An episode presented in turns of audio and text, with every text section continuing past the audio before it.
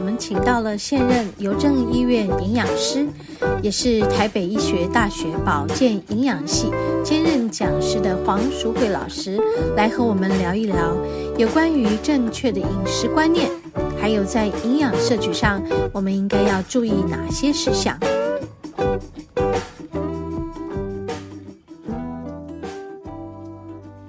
OK，我们节目进行到第二个单元，食物的疗愈。好，今天还是要和黄老师来访谈。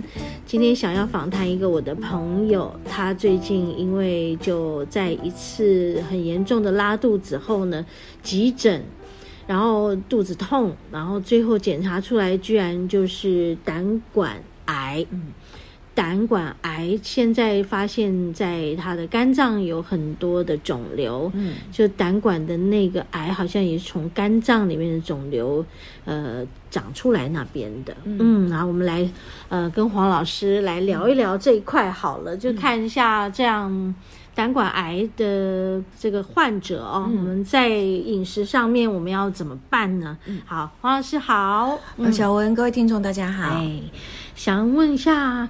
这个胆管癌跟胆结石有没有关系啊？诶，应该是没有没有关系。那我们先先分享一下，我我看，呃，我们先讲一下，呃，有关于胆的癌症，好，OK，好。胆的癌症，事实上，胆本身的结构有胆囊，胆囊，胆囊就是储存胆汁的那个囊状的东西，是，是呃，然后但是问题是，胆汁是从哪里分泌的？胆汁是从肝脏合成的，是，然后分泌送到。胆囊储存，嗯、然后胆囊要把胆汁分泌到哪里？要把它分泌到十二指肠，因为它在十二指肠才能够碰到食物。胆汁的最主要的功能是在乳化脂肪，嗯、乳化这些食物，让脂肪容易被胰脏的消化酵素或是小肠的消化酵素来水解。哦，所以第一个步骤就是你要先有胆汁去乳化我食物里面的脂肪，哦，然后呢，才让这个后面的胰脏来的酵素。小肠来的酵素去做分解，是，所以变成胆汁扮演我们的脂肪的代谢上面是一个很重要的一个角色。嗯，那平常是肝脏合成，是合成好了，它就存在胆囊里面。是，可是我需要用的时候呢，我的胆汁就要通过胆管哦，胆管就分泌出来。但是胆管开口在哪里啊？胆管开口在十二指肠口哦，十二指肠的那个头端，头头头头的地方。另外一边是肝。胆哎，就所以就变成说，如果我们现在看哈，我们的肝脏是我的右上侧。右边，嗯、所以你要把肝脏翻起来看，胆囊在肝脏的下面。哦，哦，在底下。好，那所以胆囊会有一个管道，它就走到胆管去。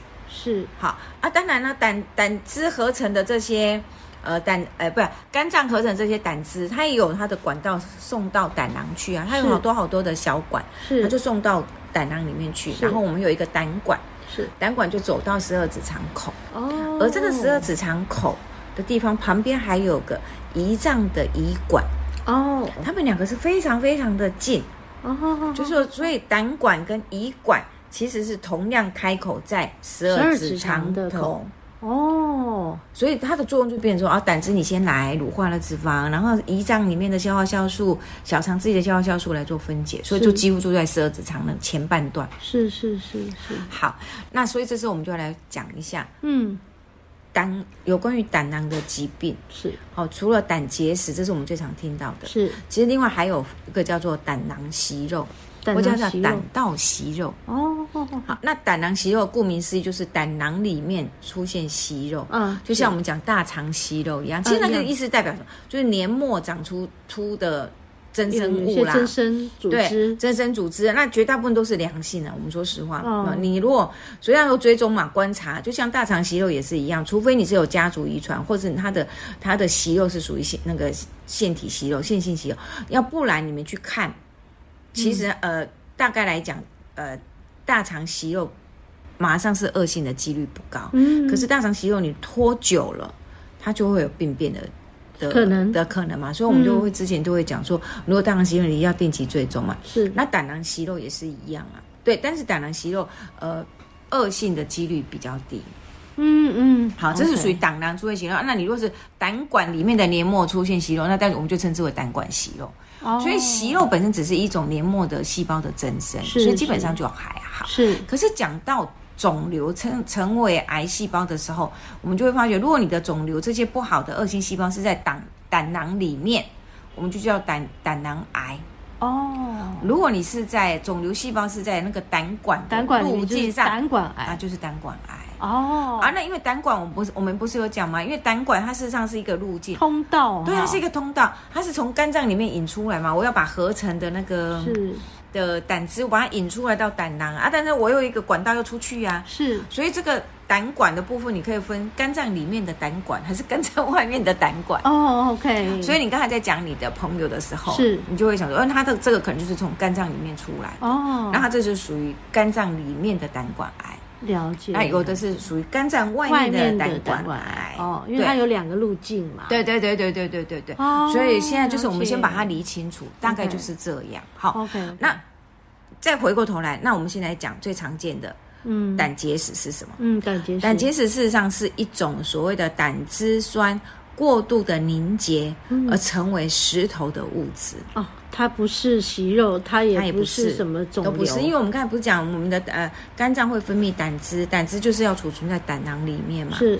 那每天会合成嘛？啊，你每天会吃东西，食物一进来在我的胃里面刺激蠕动的时候，其实讯息就传到小肠，也传到肝脏了。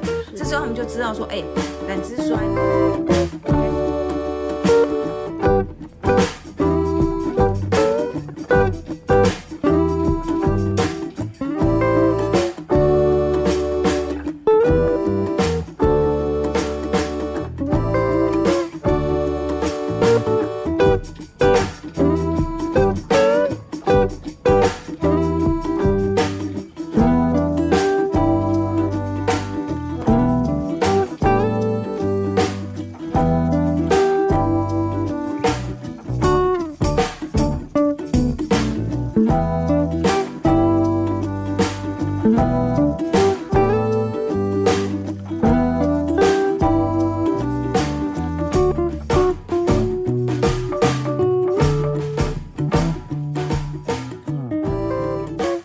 收缩一下了，收缩一下，让你的胆汁可以分泌出来。这时候我们就会有一个胆囊收缩素，有一个化学物质就会分泌出来。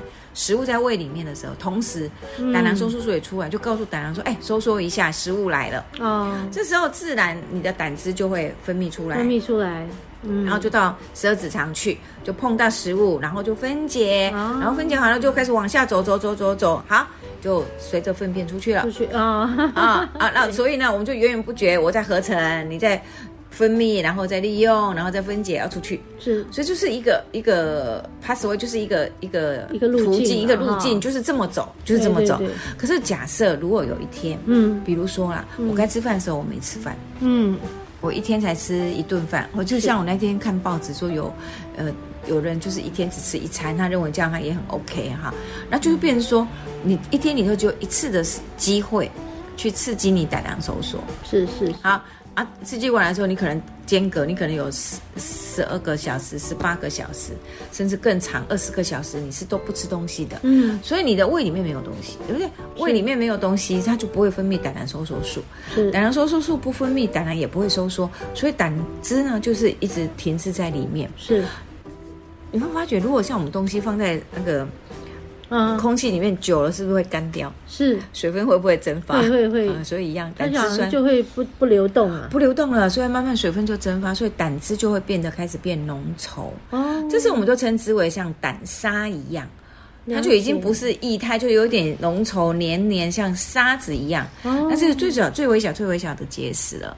哦，啊，如果你再更严重一点，那滚大一点，就是小块小块的，还有更大一点的。哦可能有一公分大，或者更大的，嗯，这时候就会出现。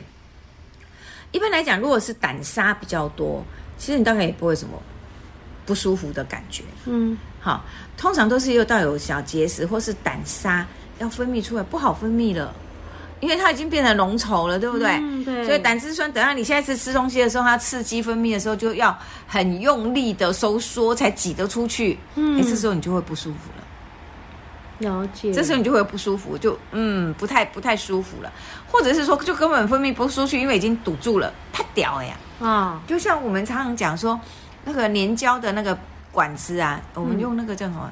嗯，呃，打吸力控好了，随便讲。啊，吸力控不是那个那个那个通管，对，不用的话，里面它就是结在，它就结过这块，对，它也是一样的道理，对对对对，所以你就会发觉，哎，它怎么塞住了，就塞到你的胆管，嗯，那就出不来。所以当你这食物下来吃东西的时候，它还是会吃进来，因为我胃有还是有感觉，告诉你说有食物进来哦，你胆汁要分泌哦，所以你胆囊要收缩，它还是使劲的一直去收缩，可是你就是它塞住，所以会会会痛，出现腹疼疼痛剧剧烈的腹痛哦。好啊，可是还是胆汁没有出来，对不对？胆汁没出来，所以我进来的食物一样没有办法被乳化，是是，所有的油脂是没办法被消化。虽然我有酵素，可是它没有办法乳化，酵素就作用不进去，所以我的油脂就排出去，所以它会出现脂肪粒，我们就真的脂肪泻。是，他就会拉肚子，所以你刚才在讲你的朋友的症状，其实他就是很符合这个，对啊，就是一个胆胆胆汁的分泌的管道就被挡住，挡住了。其实这个还好哎，其实更严重就是他不单挡住了胆道自己，他还把胰脏的胆道也也塞住，对，胰管也塞住，因为他们两个开口是很近的。所以有可能胰脏也塞住，对，它可能在那个前面那个口的地方就给塞住了，所以甚至让胰液也分泌不出来。了解。所以当你胰液也分泌不出来的时候，你所有的消化酵素是几乎都没办法做，不管糖类、蛋白质、脂肪，它都分解不了。哦。所以你一定会很胀，胀到那里，因为你的食物就会堆在那里，所以你大概出现就是剧烈疼痛、腹泻跟腹胀。大概就是这个症状，了解。好，所以遇到胆结石，其实，呃，一般一般来讲，像我们做超音波检查，其实就看得到嘛。嗯，那很多医生就是，哇，你有胆沙哦，那你就注意一下。通常我们建议的是什么？生活作息正常，照三餐吃饭。嗯，反正你就每隔间隔四到六个小时吃东西，你让你的胆汁分泌是顺畅的。它自然就不会堆嘛，不会堆，你就比较不会去合成结石的机会嘛。是是，是，所以你维持让它能够正常分泌的管道就很正常。是，所以第一个不要过度节食，嗯、不要空腹不吃东西。有的人是不吃就不吃，一吃就要吃很多，那是一六八。然后吃很多的时候，你会选择高油脂的，你又又刺激。你懂我的？一一开始是不不刺激它，它就变粘稠，然后又大吃，你又一直过度刺激，它就会更难过，就会发觉哇更不舒服。要均衡呢？对，所以你就是要均衡饮食。所以像对呃胆汁酸不是不是胆汁胆结石的患者来讲，其实我们通常的建议就是你的饮食一定要正常，是三餐定时定量。是，然后第二个诀窍就是你要多一些膳食纤维。是，为什么？因为我刚才不讲，因为胆汁酸出来是在十二指肠遇到食物嘛。是，我们的膳食纤维里面有一个叫可溶性膳食纤维的。嗯，可溶膳食纤维就像海绵一样。它会吸收水分嘛，所以一样在肠道里面，它会它会吸收胆汁，嗯，你就是液体的东西，所以我就吸收你。所以当我把胆汁吸附了，我就带走了，是。所以我的胆汁就必须要源源不绝的去分泌嘛，嗯、反正你是给我带走，我就只好再分泌，再分泌，它就可以维持一个胆汁正常的排泄途径。是是是，所以变成膳食纤维，蔬菜水果的膳食纤维摄取的就很重要。嗯、所以对胆汁呃有胆结石的人来讲，就是第一个，你千万不要空餐，你不要节食。第二个就是多摄取一些膳食纤维来帮助胆汁的正常的代谢，嗯、你就会减少你胆结石的机会。机会。哦、那另外一个就是，是如果你真的已经有胆结石的话，甚至影响到这个呃塞住，其实现在很我们的科技都很进步，嗯，内视镜的手术就可以帮你把结石取结石取出来了哈。所以其实这个都就都不太呃很需要去担心啊。是，是是。所以胆结石这一块，其实我们就会感觉就还好。啊，是不是胆结石多的人？就容易会变成癌症呢？嗯，其实不尽然。嗯，就像我刚才讲，如果你把你的原因找出来，你是因为过度节食啊，或是三餐不定时啊，大小顿啊，你就把你的饮食习惯改变，多一些膳食纤维，其实你就可以回到正常肝肝胆的正常功能了嘛。是是。可是假设你是因为胆结石那种小颗粒结石，是，它可能不会让你疼痛。对不对？可是它都会在一直刺激你的黏膜，会让你处在一个慢性胆囊发炎的状态。对，那就有可能哦。就是你让你的黏膜细胞经常处处在一个发炎的状态，它是不是有可能就变成癌病变的细胞？是是是。那就当然这个是时间是会拉得很长。嗯，对对。所以就变成我们就要提醒大家，不要轻忽。如果医生在检查体检过程告诉你说，哎，你有胆沙哦。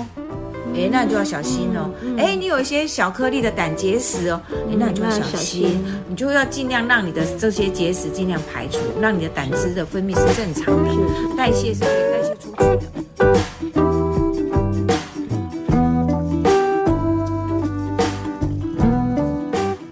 好，我我们今天和黄老师访谈的有关于这个胆囊癌，还有类似这一方面的癌友们，在饮食方面我们要注意哪些事项哦？好，我们今天节目呢分享的是第一个部分，我们暂时呢先播出到这里，因为时间的关系哈，我们还有一个部分要等到下一周的节目再继续来和大家分享。好，我们先休息片刻，要进入我们的第三段节目《大自然的疗愈》。